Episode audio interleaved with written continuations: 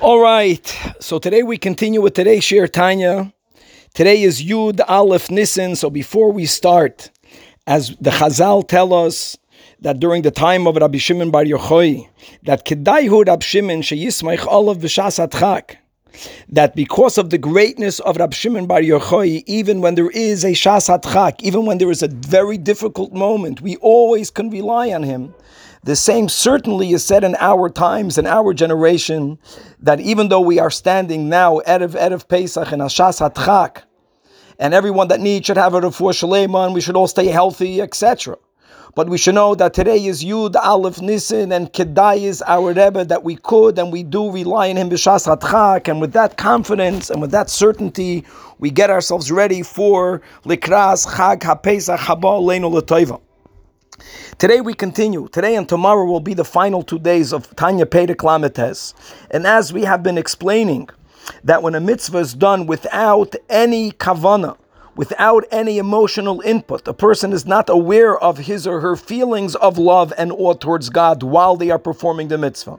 So the mitzvah is great nonetheless, as we'll learn a lot more about that tomorrow. The mitzvah is great, the mitzvah should be done. However, being that there is no emotion in the mitzvah as of yet, it cannot fly up and be deposited as ideally it should in a higher world to elicit even a greater amount of divine revelation in the higher worlds. Now, when we're speaking about a person doing a mitzvah without kavana, really there are two levels to it. We'll speak about one level today, and then tomorrow in the final portion of Lamites, we'll learn about the lower level, the lowest level. So let's become familiarized with the words that we will be using.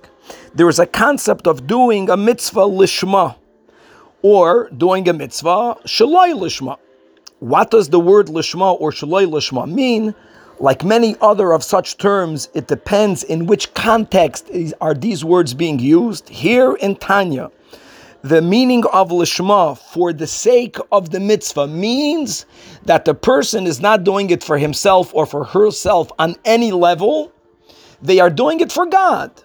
Why are they doing something for someone other than themselves? Because they love God and they are in awe of God.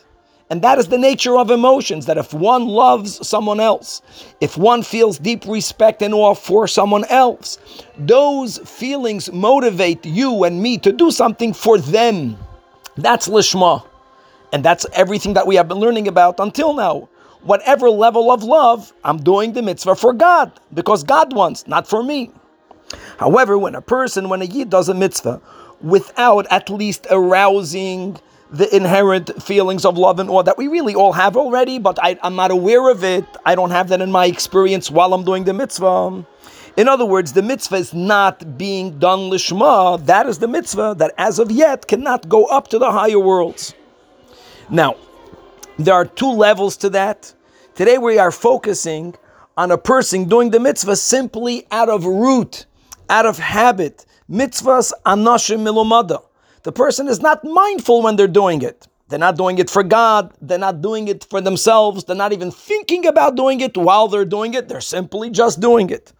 That is the mitzvah, like we mentioned, that as of yet cannot go up to any higher worlds because it's not lishma, because the meaning of lishma is doing it for God, and the only way that I can really, be'emes, do something for God is when I feel something for God, and if I don't have awareness of that feeling, so this feeling is a mitzvah that's being done without the lishma, kavana, and tomorrow, God willing, we will continue about a person who not only doesn't do the mitzvah, lishma, but the person actually does the mitzvah shaloi lishma, as we will explain, God willing, tomorrow.